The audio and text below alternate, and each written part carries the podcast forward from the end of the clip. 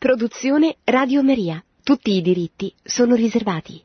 Cari amiche e cari amici, buonasera. Cominciamo questo martedì a presentare l'ultimissimo documento di Papa Francesco, Gaudete et Exultate, esortazione apostolica che ha come tema eh, la santità.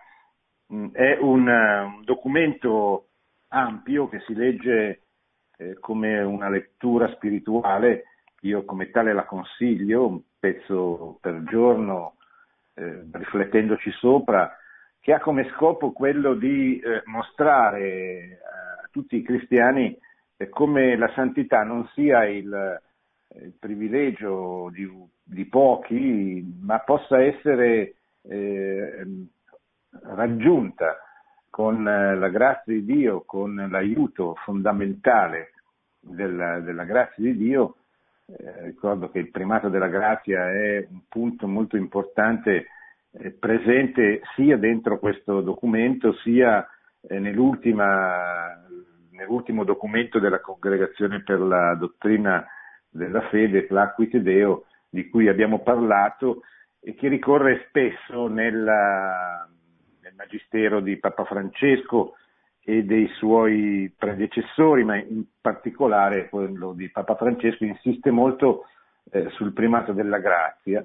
Eh, vedremo anche dentro questo documento come eh, il Papa insista nel mostrare come la santità è alla portata di tutti, cioè non è, eh, può, non è il privilegio soltanto di coloro eh, che sono chiamati a compiere delle azioni straordinarie destinate a rimanere nella storia e nel tempo, ma è alla, alla portata anche di chi vive eh, una vita ordinaria, svolge una, un lavoro come, come, tanti altri, ma cerca di farlo con, in, in comunione con Cristo e, affinché sia Lui a dargli la grazia, la forza per eh, raggiungere la, la, la perfezione, diciamo così, possibile della sua umanità su questa terra, che è eh,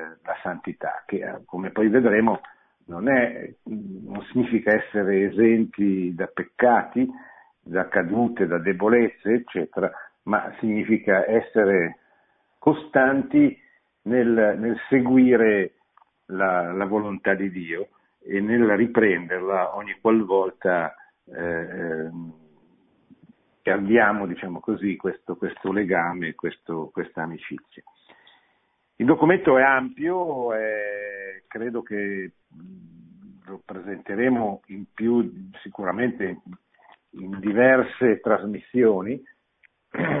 Questa sera cominciamo con eh, il, il primo capitolo, la chiamata alla santità, dopo due premesse dove il Papa spiega come Dio ci voglia santi, che non ci accontentiamo di un'esistenza mediocre, anacquata, inconsistente.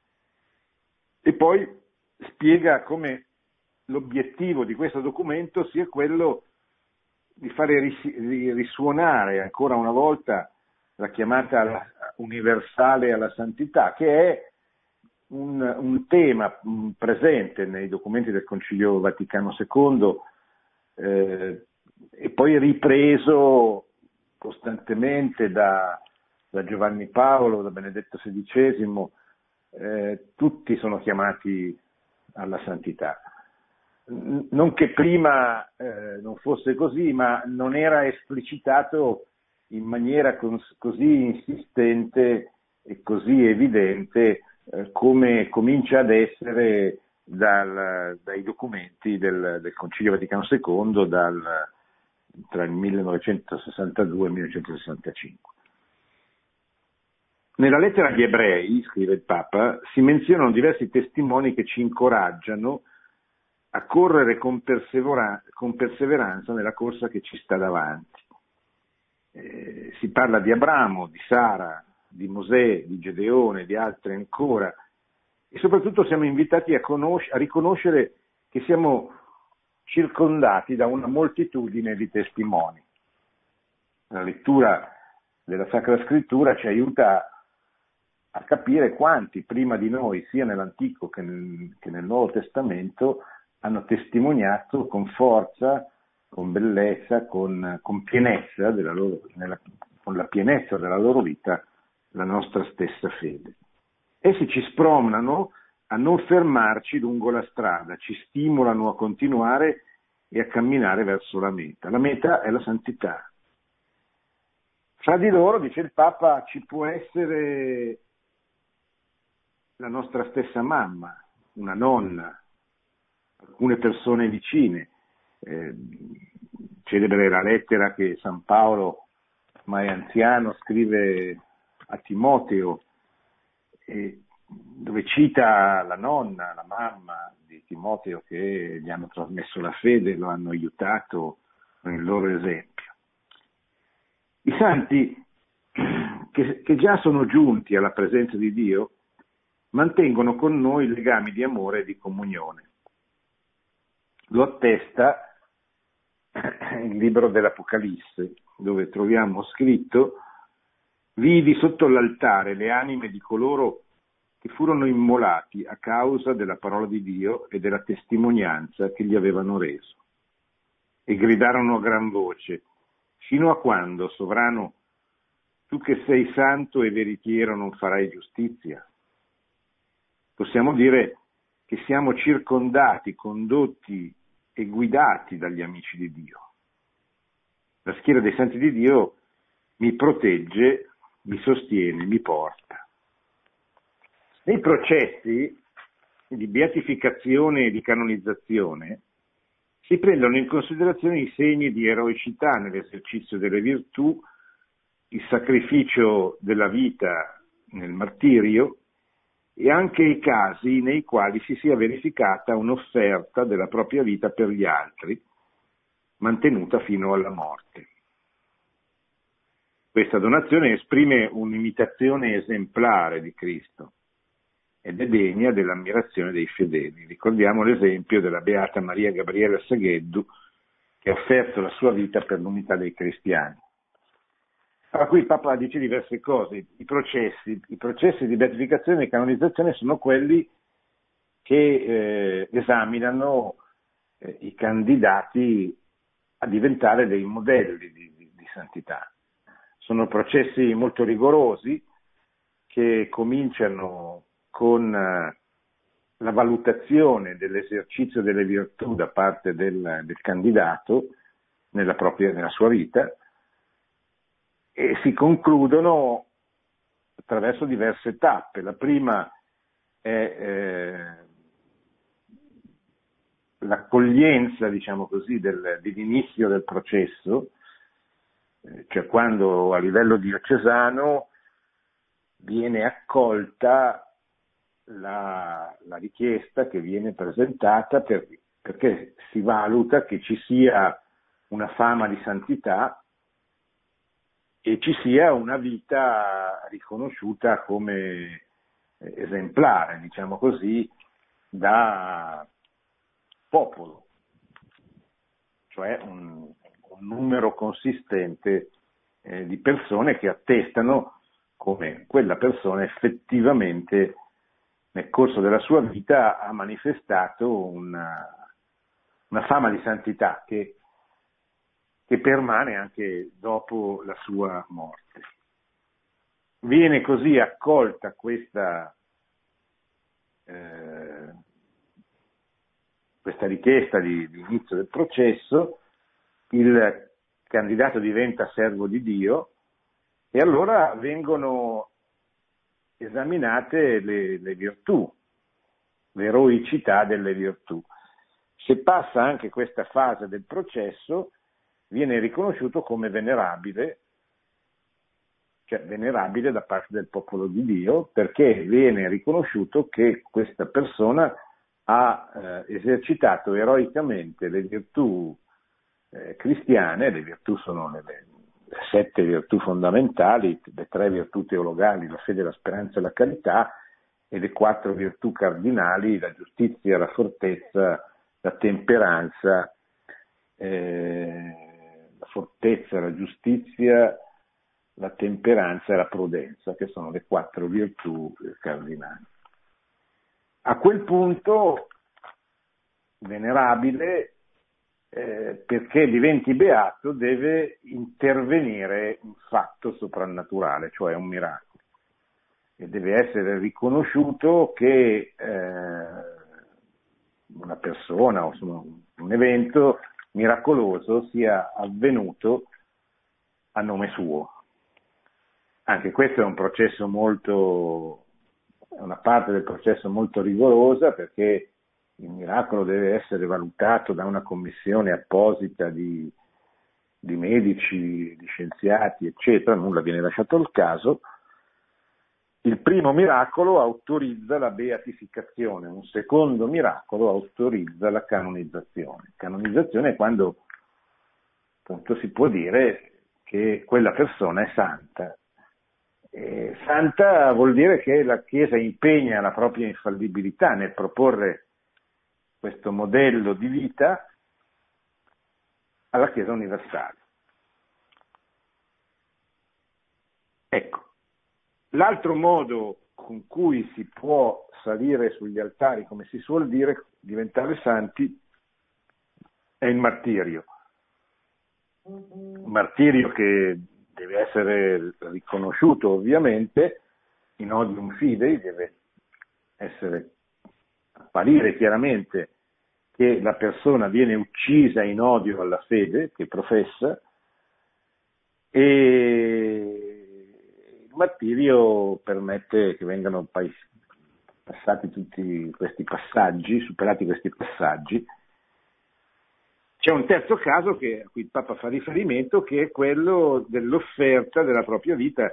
Il Papa fa l'esempio della beata Maria Gabriela Saghedo, una giovane sarda del, dell'inizio del XX secolo che ha offerto la propria vita, morì giovanissima, a 25 anni, eh, ha offerto la propria vita per l'unità dei cristiani, cioè perché si ricomponessero le fratture che hanno ferito e continuano a ferire l'unità della Chiesa con eh, grandi divisioni con le chiese orientali nell'undicesimo secolo e con le comunità protestanti nel XVI secolo.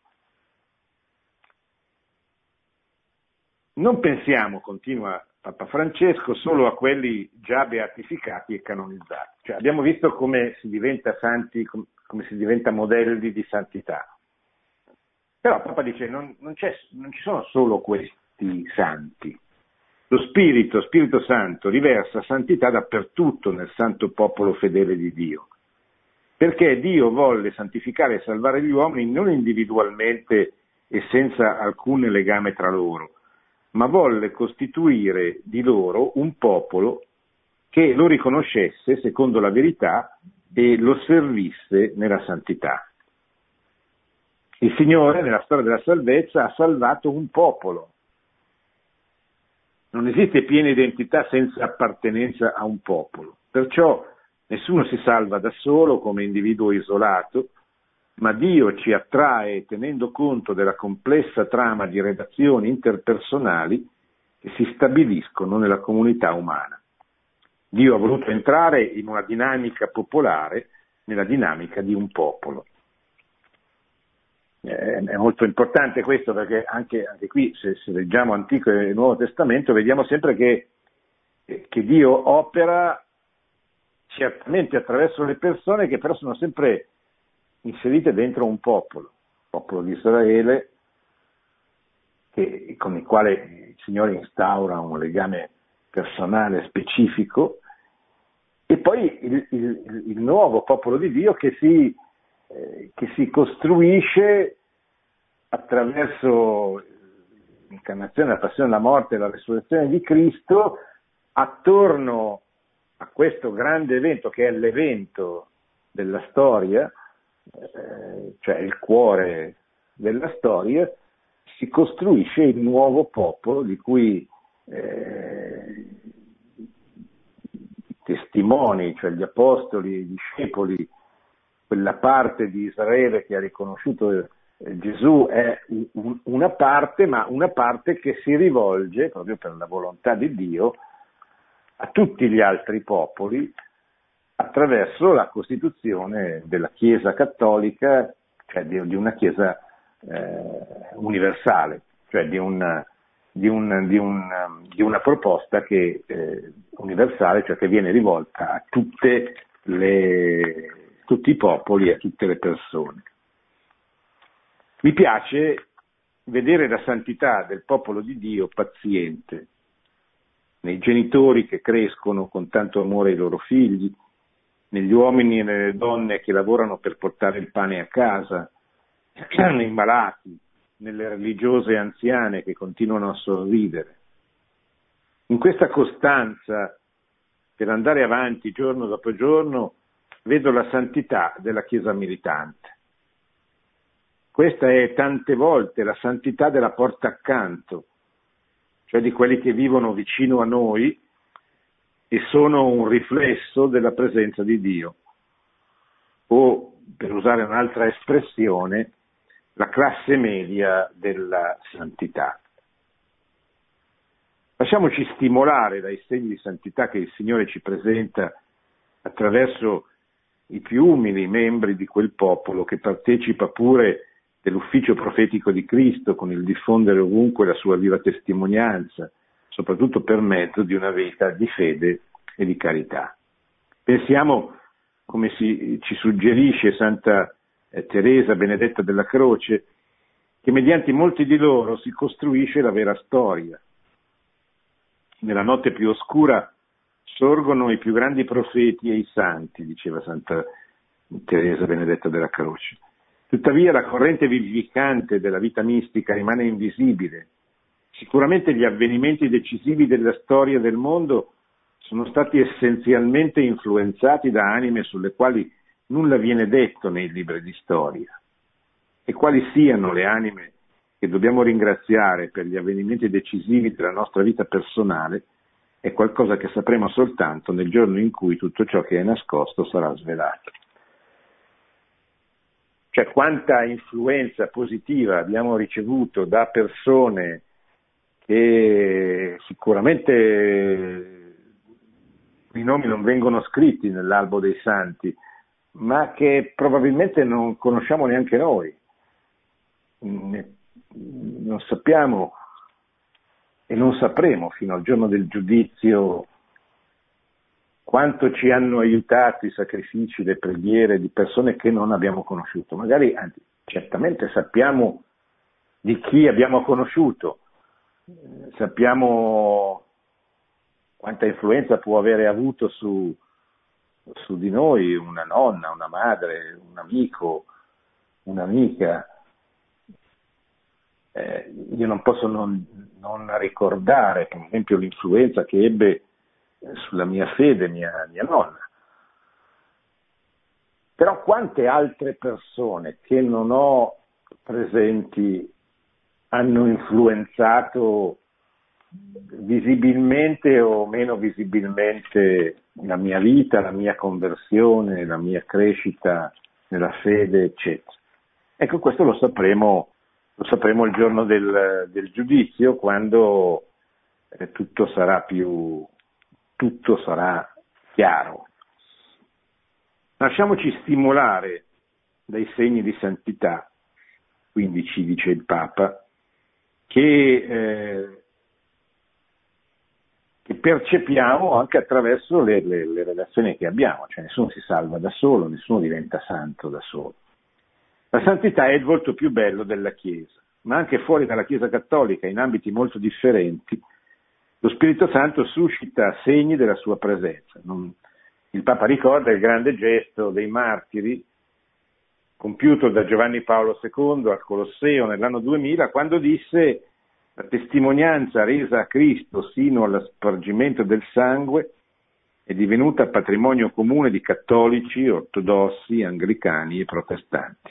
Tutti i cristiani che sono stati uccisi in odio alla fede alla fede in Cristo che professavano, il Papa Giovanni Paolo li, li ricordò in quel momento parlando dell'ecumenismo del sangue, dicendo quello che attraverso difficili discorsi dottrinali non riusciremo a fare, lo farà il sangue, cioè riunificarci, rimettere insieme i pezzi che si sono divisi, lo farà il sangue, lo farà eh, la persecuzione, perché quando uccidono una persona in odio a Cristo, non gli chiedono se è cattolico, se è protestante, se è anglicano o se è ortodosso, ma lo uccidono perché è un testimone di Cristo.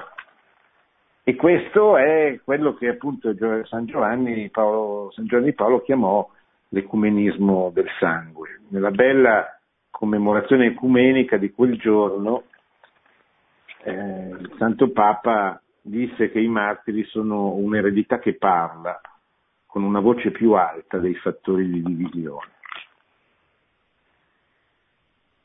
Tutto questo è importante, dice Papa Francesco, tuttavia quello che vorrei ricordare con questa esortazione è soprattutto la chiamata alla santità che il Signore fa a ciascuno di noi, quella chiamata che rivolge anche a te. Siate santi, perché io sono santo. Lo troviamo nel Levitico, lo troviamo ripreso nella prima lettera di San Pietro. Il Concilio Vaticano II lo ha messo in risalto con forza.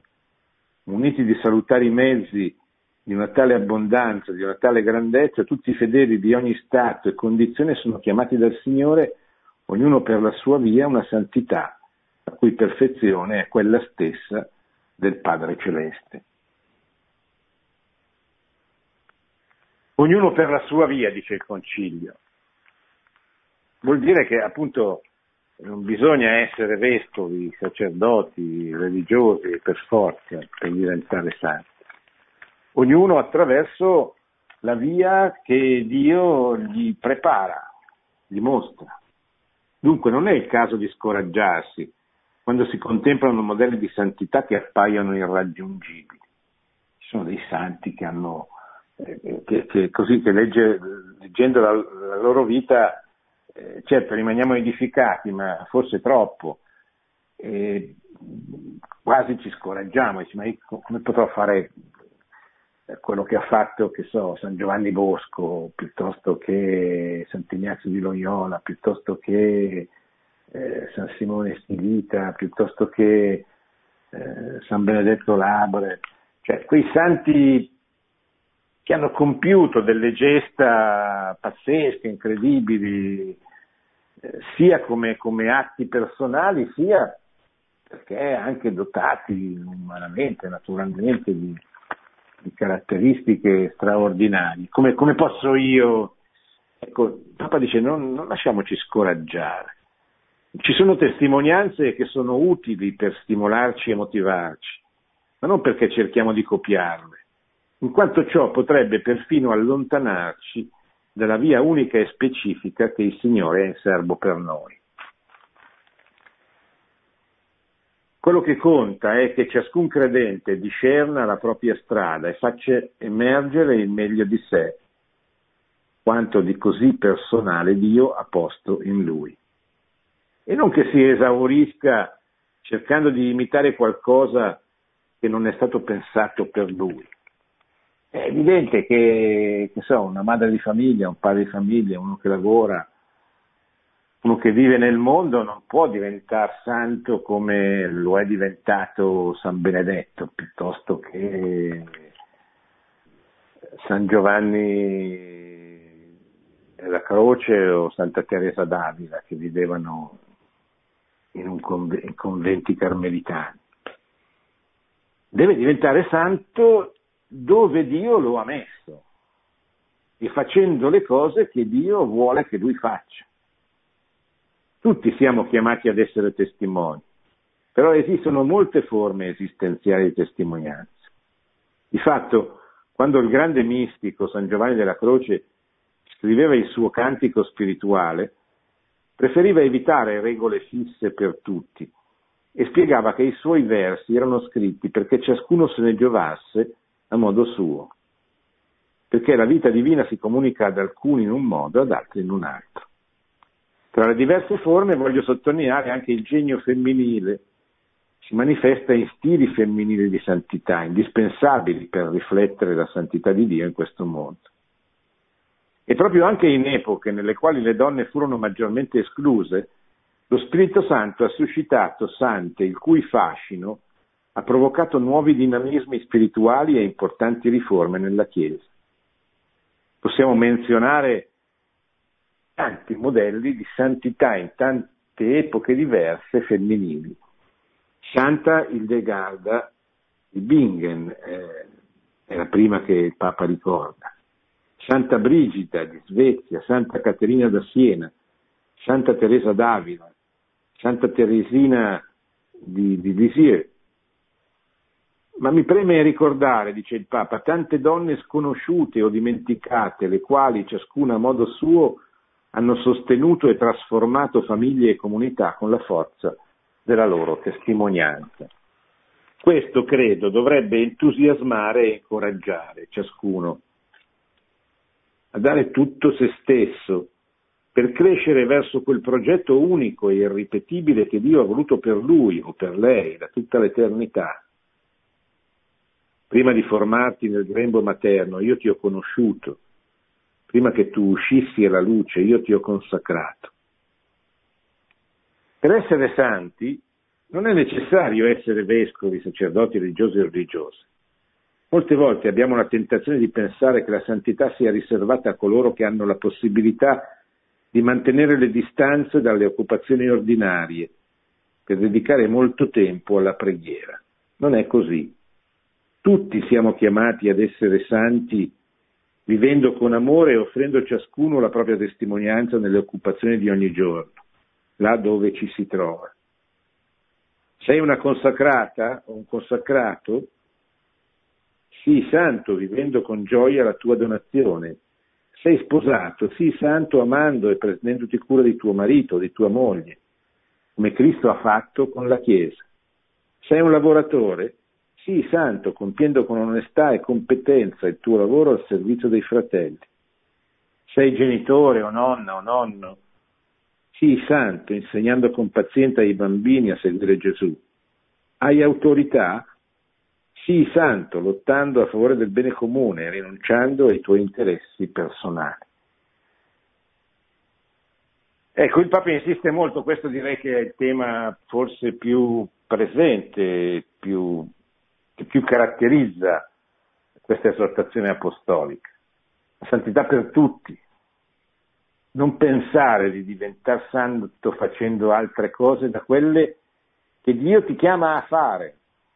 Falle bene, falle in comunione con Lui, falle per la gloria di Dio, ma fai quelle cose lì, non cercare altro quando il Signore ti mostra chiaramente qual è la tua strada per la santità. Lascia che sia, lascia che la grazia del tuo battesimo fruttifichi in un cammino di santità. Lascia che tutto sia aperto a Dio e a tal fine scegli Lui, scegli Dio sempre di nuovo. Non ti scoraggiare, perché hai la forza dello Spirito Santo, affinché sia possibile. E la santità in fondo è il frutto dello Spirito Santo nella tua vita. Quando senti la tentazione di invischiarti nella tua debolezza, alza gli occhi al crocifisso e digli Signore, io sono un poveretto, ma tu puoi compiere il miracolo di rendermi un poco migliore. Nella Chiesa, che il Papa ricorda è santa, ma è composta da noi peccatori, nella Chiesa troverai tutto di ciò di cui hai bisogno per crescere verso la santità. Il Signore l'ha colmata di doni, con la parola di Dio, con i sacramenti, con i santuari, con la vita delle comunità, con la testimonianza dei santi. È una multiforme bellezza che procede dall'amore del Signore, come una sposa si adorna di gioielli. Quindi dobbiamo superare lo scoraggiamento che eh, inevitabilmente ci viene quando, quando pensiamo davanti a Dio nella preghiera. Parentesi, la preghiera è fondamentale. La santità eh, arriva là dove c'è tanta preghiera, dove c'è vera preghiera, che non, è, che non sarà mai uguale. È chiaro che una madre di famiglia non può pregare tanto quanto una suora, soprattutto una suora di contempl- contemplativa. Idem uno che, che, che lavora nel mondo. Ma quella preghiera che si ritaglia però è fondamentale. Eh, non ascoltate quelli che hanno scritto che così questa esortazione apostolica eh, sopravvaluta l'azione rispetto alla preghiera. È una sciocchezza perché è tutto il magistero di Papa Francesco che insiste sul tema dell'importanza della, della preghiera. Eh, quello che il Papa dice, ma lo dicono tanti autori spirituali prima di lui, è che la vera preghiera non, non esclude la carità, non esclude il rapporto con gli altri, non esclude l'amore, anzi porta all'amore nei confronti del prossimo. E anche il recluso, anche il contemplativo più rigoroso, eh, lo fa per amore del prossimo, cioè si, si isola dal mondo per amore del mondo, per salvare il mondo, non perché lo odiano ne ha paura o lo detesta, ma si rende proprio conto di come la preghiera è ciò che salverà il mondo.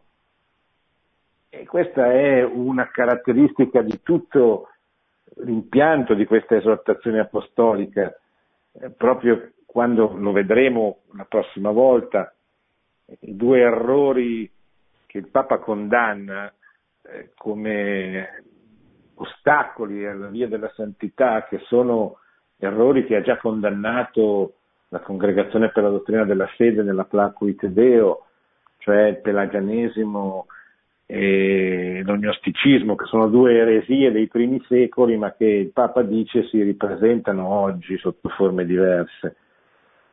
E ciò che accomuna queste due eresie è proprio la pretesa di salvarsi senza il primato della grazia di Dio, senza il primato della preghiera. Cioè è Dio che ci salva, è Dio che ci fa diventare santi, è Lui che prende l'iniziativa. Il cristianesimo non è la religione costruita da un gruppo di uomini come un ponte tra l'uomo e Dio, ma è Dio che prende l'iniziativa nel cristianesimo è Dio che si, si rivela. Quindi non siamo di fronte a uno sforzo umano, siamo di fronte a un atto d'amore divino, rivolto a ciascuno di noi, affinché diventiamo con Lui una cosa sola e final, potremo finalmente godere della sua felicità, della sua presenza salvifica, della, della beatitudine dello stare con lui, nella, nella, nella gioia che non ha fine del, del paradiso. Ma questo eh, è impensabile senza la preghiera, è impensabile senza il primato della grazia, è impensabile senza eh, Dio che prende l'iniziativa e va incontro all'uomo per salvarlo e, per, per, per amore, perché gli vuole bene, perché vuole la sua felicità. Questa santità a cui il Signore ci chiama andrà crescendo mediante piccoli gesti e fa tutta una serie di esempi molto semplici, molto belli, che poi vi leggerete, siamo al numero 16 del documento. A volte la vita, la vita presenta sfide più grandi e attraverso queste il Signore ci invita a nuove conversioni, che permettono alla sua grazia di manifestarsi meglio nella nostra esistenza allo scopo di farci partecipi della sua santità. Altre volte si tratta soltanto di trovare un modo più perfetto di vivere quello che già facciamo. E cita un esempio molto bello di un cardinale, di un cardinale vietnamita, Van Tuan, in carcere, passò più di dieci anni nelle carceri comuniste del suo paese prima di essere liberato e il quale fece una scelta durante il carcere, la scelta di fare straordinariamente bene le cose ordinarie. Cioè non, non, perdiamo il tempo, sono in carcere, ma, ma, le cose che devo fare, che posso fare, le faccio, le farò nel modo migliore. E disse, vivo il, tempo, il momento presente, colmandolo di amore, afferro le occasioni che si presentano ogni giorno per compiere azioni ordinarie in un modo straordinario. Così, sotto l'impulso della grazia divina, con tanti gesti andiamo costruendo quella figura di santità che Dio ha voluto per noi, ma non come esseri autosufficienti, bensì come buoni amministratori della multiforme grazia di Dio. Cioè, è la grazia che ci porta, non siamo noi che eh, siamo autosufficienti. Il Papa cita i vescovi della Nuova Zelanda che, che dissero il suo amore, cioè l'amore di Cristo, non ha limiti e una volta donato non si è mai tirato indietro. È stato incondizionato ed è rimasto fedele. Amare così non è facile, perché molte volte siamo tanto deboli, però proprio affinché possiamo amare come Lui ci ha amato, Cristo condivide la sua stessa vita risorta con noi. In questo modo la nostra vita dimostra la sua potenza in azione anche in mezzo alla debolezza umana. Allora per un cristiano non è possibile pensare alla propria missione sulla terra senza concepirla come un cammino di santità, perché questa è la volontà di Dio. Cioè il cristiano deve deve arrivare a mettere l'obiettivo della santità che non raggiunge con le sue forze, ma che è Dio che lo, lo, lo conduce, lo porta a raggiungere questo obiettivo, deve mettere la santità alla, dire, al, al centro della propria vita. Io voglio diventare santo, che non vuol dire voglio fare delle cose straordinarie, voglio fare al meglio possibile ciò che Dio mi chiede di fare tutti i giorni. Questa missione trova pienezza di senso in Cristo, si può comprendere solo a partire da Lui. In fondo, la santità è vivere in unione con Lui i misteri della sua vita. Consiste nell'unirsi alla morte e resurrezione del Signore in modo unico e personale, nel morire e risorgere continuamente con Lui può anche implicare di riprodurre nella propria esistenza diversi aspetti della vita terrena di Gesù. Una vita nascosta, per esempio. No? C'è una, una, spiritualità, quella di San eh, Giuseppe Scrivà di Balaguer, il fondatore dell'Opus Dei, che è proprio una spiritualità collegata ai misteri della vita nascosta di Gesù, che sono la gran parte che, che, che, la gran parte della vita di Gesù. Eh. Gesù ha vissuto 30 anni in, una vita nascosta, nel senso ordinaria. Faceva il falegname, poi faceva tante altre cose che non ci sono state tramandate dai Vangeli, ma che possiamo immaginare. Viveva in famiglia, aveva eh, amici, eh, parenti, eh, certamente anche la sua umanità non è sbocciata a 30 anni, ha avuto tutto un percorso di cui sappiamo poco, ma possiamo immaginare, diciamo così, eh, questo giovane, questo grande, eh, cioè il Messia, il figlio di Dio, che però è anche un uomo, possiamo immaginare la, la come dire, la, la, l'autorevolezza la, che aveva nei confronti di quel numero esiguo, presumibilmente di persone che lo avevano conosciuto e che vivevano eh, accanto a lui. Eh,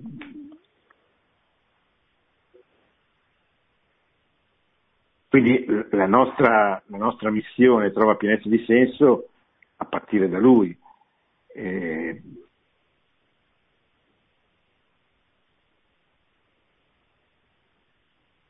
abbiamo visto i misteri della vita nascosta. Quando diciamo il rosario ne, ne ricordiamo alcuni, misteri gaudiosi, no? Sono l'inizio, sono i, i misteri della vita precedente la, l'inizio della vita pubblica, che sono i tre anni conclusivi della, della breve vita del, del Signore. Quindi i misteri della vita nascosta sono oggetto, possono essere oggetto di meditazione. Possiamo meditare sulla vita comunitaria che trascorse nella vita pubblica, nei tre anni di vita pubblica con i suoi apostoli, l'attenzione educativa, pedagogica che aveva nei confronti loro, se li portava spesso in ritiro, insisteva in modo specifico con loro, ripetendogli le cose, spiegandogli le parabole, eccetera. Possiamo vedere la vicinanza agli ultimi, la predilezione per i poveri e per gli ammalati, che è una caratteristica costante della vita del Signore, e tante altre manifestazioni del suo donarsi. Sant'Ignazio di Loyola, che il Papa cita spesso, come ovvio che sia, gesuita, è il, fondat- è il suo fondatore, ci dice negli esercizi sostanzialmente che la nostra vita può essere il tentativo di imitare Cristo attraverso questi grandi episodi della sua vita che, abbiamo, che ci sono stati tramandati. Tutto ciò che Cristo ha vissuto fa sì che noi possiamo viverlo in Lui e che Egli lo viva in noi. Allora, il disegno del Padre è Cristo e noi in Lui, in definitiva è Cristo che ama in noi, perché la santità non è altro che la carità pienamente vissuta. Pertanto la misura della santità è data dalla statura che Cristo raggiunge in noi, da quanto con la forza dello Spirito Santo modelliamo tutta la nostra vita sulla sua. Ecco, questo è importante, cioè è, una, è un'importante definizione. Che cos'è la santità? È la statura che Cristo raggiunge in noi. Cioè, la nostra santità è strettamente collegata a quanto riusciamo a far sì che Cristo viva dentro di noi attraverso di noi.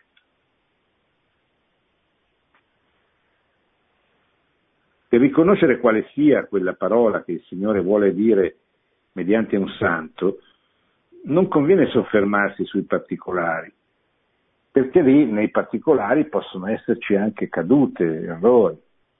Non tutto quello che dice un santo è pienamente fedele al Vangelo e non tutto quello che fa è autentico e perfetto.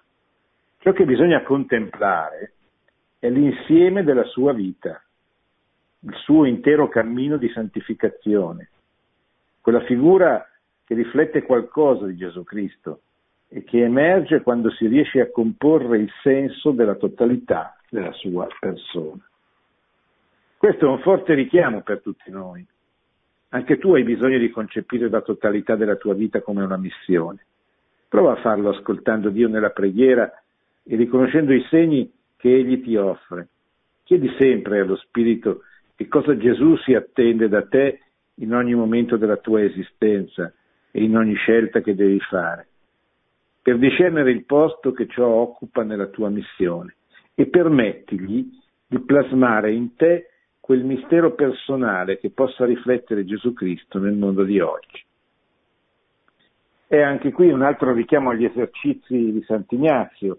Ignazio ci, ci insegna negli esercizi a chiederci che cosa farebbe Gesù se fosse al mio posto adesso? Cioè a vivere costantemente in comunione con Cristo, come se fosse Lui a fare quei gesti che noi dobbiamo compiere numerosi durante l'arco della giornata.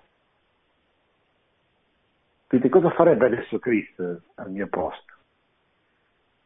Cosa farebbe di fronte a quella decisione che mi viene chiesto di, di prendere, eccetera? Voglia il cielo che tu possa riconoscere qual è quella parola, quel messaggio che Gesù, quel messaggio di Gesù che Dio desidera dare al mondo con la tua vita. Perché, attenzione, ogni persona è chiamata da Dio a dare un messaggio particolare all'umanità. Nessuno qui per caso. Ciascuno è unico ed irripetibile. Ciascuna persona che viene al mondo è figlia di Dio, perché Dio ha voluto che così fosse, ha voluto essere il suo padre. Quindi, attenzione anche qui, eh, certamente noi dobbiamo auspicare, fare in modo che entrino queste persone nella comunione della Chiesa Cattolica, che è la via ordinaria della salvezza.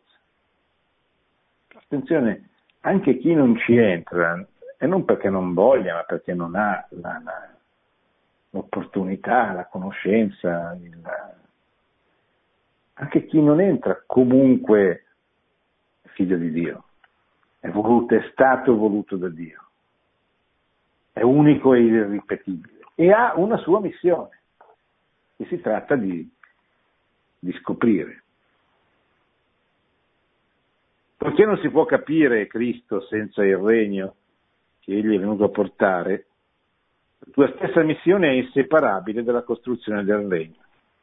Cioè la missione non è una missione così, è la missione di, per costruire il regno che non sarà mai un regno perfetto in Ac Lacrimarum Valle, in questa valle di lacrime ovviamente, che non sarà mai quello che, che vorremmo che fosse, ma che ci si può avvicinare. E noi dobbiamo con la nostra vita, con la nostra testimonianza, con la nostra azione, dobbiamo fare in modo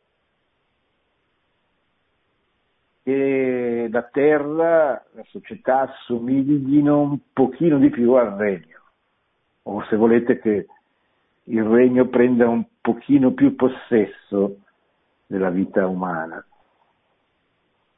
Per quanto ci è data la forza, per quanto è possibile che sia. Bene, siamo arrivati verso la fine. Eh, possiamo fare un breve stacco musicale, dopo risponderò alle vostre domande su questa prima parte della Gaudete et Exultate, anche se non sono riuscito a fare tutto il primo capitolo come avrei desiderato, ma pazienza.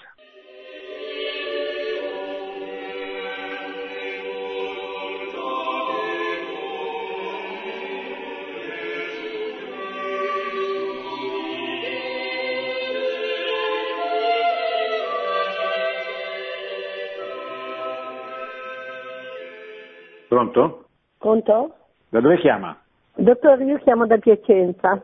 Sì. Dunque, la conosco, la sento da tanto tempo e volevo dire questo, che io al, al martedì cerco sempre di sentirla perché ho una vita piena di dispiaceri e solo sentire la sua voce mi fa star bene. Volevo ringraziarla moltissimo. Ah, sono io che la ringrazio lei.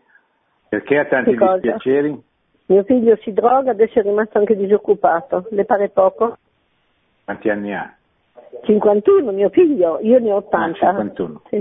ho capito. Quindi la fa tribolare? Un po' troppo.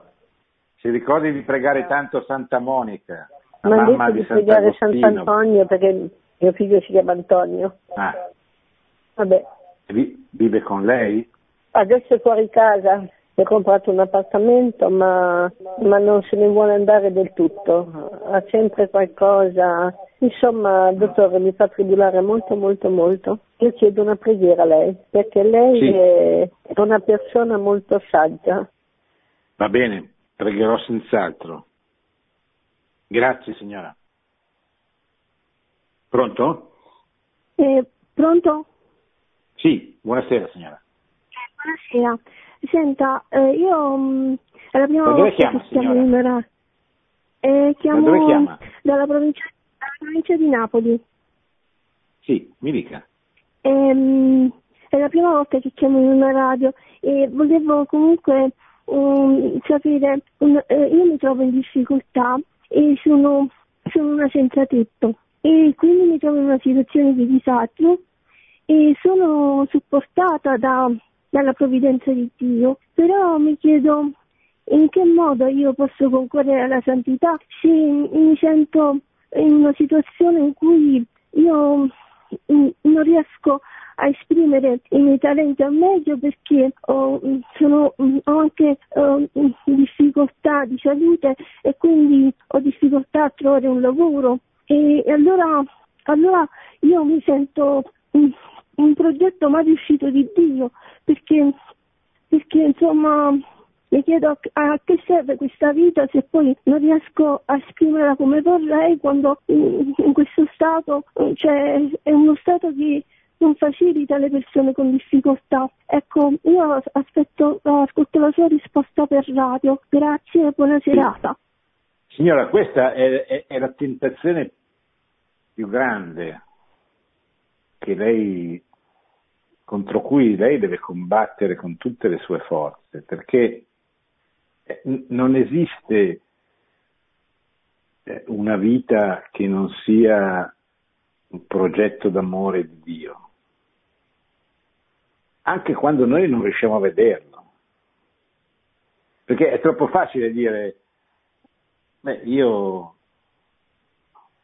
ho un ruolo, importante, riconosciuto, faccio del bene.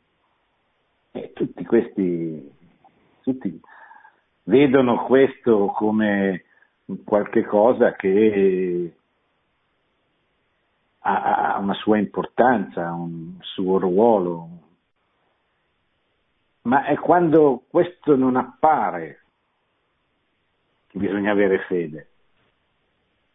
Cioè quando questo non appare perché evidentemente Dio vuole che attraverso le sue sofferenze, i suoi apparenti fallimenti, si salvino delle persone. Il giorno del giudizio noi scopriremo che magari attraverso i fallimenti, le cose non riuscite, le contraddizioni, subite da tante persone nel corso della loro vita, magari noi ci siamo salvati per questo, o noi abbiamo avuto dei benefici, abbiamo avuto delle grazie, perché l'economia della, della salvezza, il grande disegno di salvezza della storia dell'umanità,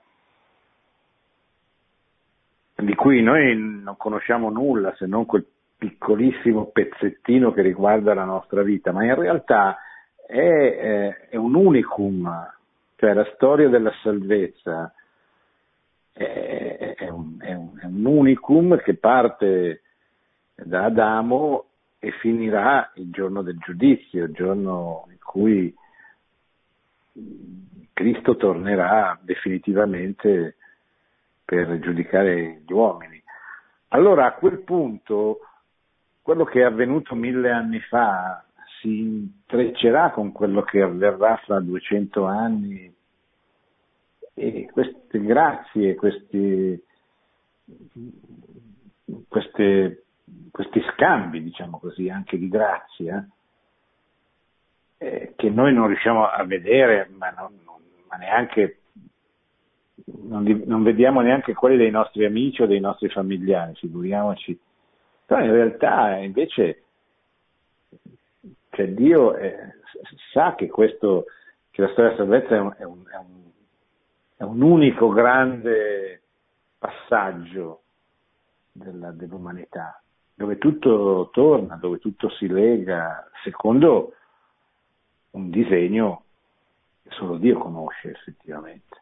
Allora noi capiremo che magari quella signora vicino a Napoli, eh, senza tetto, con grandi difficoltà, che non, eh, non, ha mai potuto realizzare nella sua vita quello che avrebbe desiderato, proprio questa, queste cose, queste difficoltà, queste sofferenze saranno quelle che si serviranno, serviranno a salvare altre persone, così come la signora che ha il figlio ammalato, che la fa soffrire, ma questa sofferenza non è fine a, se stessa, questa, questa sofferenza può avere nella logica del disegno della salvezza un ruolo straordinariamente importante. E noi non lo sappiamo, ma possiamo però sapere, cioè dobbiamo sapere, dobbiamo credere soprattutto, avere fede nel fatto che non c'è nulla, ma dico nulla, che non venga utilizzato per la gloria di Dio, la salvezza delle anime da Dio stesso, delle nostre croci, delle nostre sofferenze, delle nostre tribolazioni. Pronto? Da dove eh, chiama? Buona, buona, buona, mm, chiamo da Macerata, sono Francesca. Sì. Mi dica Francesca. Eh, senta, ma se le volevo dire, io, io um, a parole non riesco a esprimermi bene, però volevo dire che io tante volte prego il Signore e non riesco a liberarmi cioè, delle, delle cose che io non voglio. Cioè l'intenzione c'è, l'intenzione c'è, però vorrei essere diversa come piace a Dio, però non riesco a, a essere come, come lui vorrebbe. No, e poi un'altra cosa, poi dici Dio ti ama, no? Io questo amore non lo sento dentro, non, mm. un po' perché vivo un po' isolata, adesso sono senza lavoro e ecco, non lo so. Eh, ma signora, dunque, intanto l'amore non consiste nel sentire. Ci ricordi che, Santa, che San, San Giovanni della Croce, ma anche Madre Teresa di Calcutta hanno passato tutta la vita praticamente senza sentire nulla, anzi sentendo proprio un'avversione profonda verso quello che facevano. Perché Dio toglie il gusto alle anime che vuole fare crescere veramente. A un certo punto smette di dargli cioccolatini e vanno avanti a pane e acqua. Quindi non, non si preoccupi di questo, cioè è abbastanza normale. Non è che noi dobbiamo per forza sempre sentire consolazioni dentro il nostro cuore. Spesso ci capita di essere desolati. E il Papa proprio in questo documento dice noi dobbiamo sforzarci di essere sempre di buon umore, di essere sempre, come dice anche San Paolo, di stare allegri, di stare perché la tristezza è la strada del diavolo.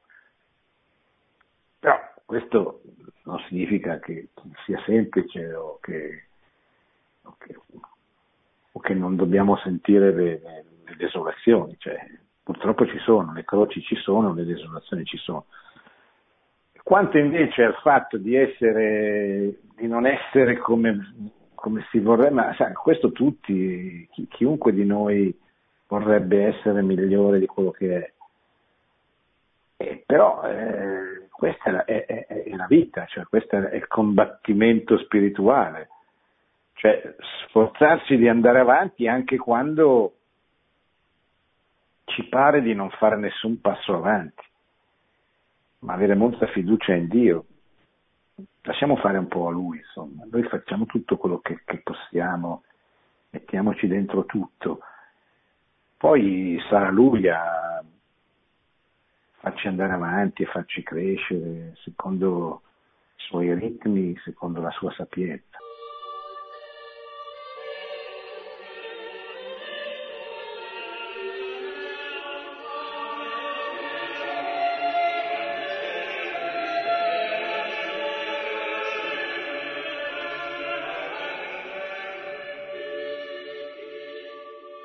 Bene, siamo arrivati quasi a mezzanotte, adesso volevo chiudere, siamo arrivati ai primi 25 punti di questa Gaudete et Exultate, l'esortazione apostolica sulla santità. Siamo quasi alla fine del, del primo capitolo. Ricordo le caratteristiche di fondo di questo documento, un documento che ha un po' come scopo quello di far capire a ciascuno di noi che la santità è possibile per tutti attraverso vie eh, ordinarie che non necessitano di gesti straordinariamente eclatanti, ma attraverso, attraverso le cose, facendo le cose ordinarie in modo straordinario, cioè mettendo tutta la nostra buona volontà, tutto il nostro cuore, tutta la nostra intelligenza nelle cose normalissime che Dio ci chiede di fare tutti i giorni dentro la nostra vita quotidiana. Dentro questo, questa quotidianità è possibile eh, la santità. Magari non sarà la santità che andrà, eh, diciamo così, sugli altari, che verrà riconosciuta, ma certamente sarà una santità che produrrà una, una crescita del regno di Dio, una crescita della Chiesa. La Chiesa è una comunione, eh, è la comunione dei, dei, battezzati ed è una comunione che si alza o si abbassa nella misura in cui vengono compiuti dei gesti buoni che innalzano o dei peccati che abbassano questo insieme di battezzati che è il corpo di Cristo, la Chiesa, la Chiesa cattolica. Quindi eh, chiediamo a Dio proprio di darci il desiderio, di farci crescere, di far crescere dentro di noi il desiderio della santità, il desiderio di far crescere sempre di più l'amore per Lui, per i nostri fratelli, affinché la, la, la santità, il fiore della santità appaia, si manifesti anche attraverso la nostra vita. Grazie, buonanotte, buona settimana a tutti. Produzione Radio Maria. Tutti i diritti sono riservati.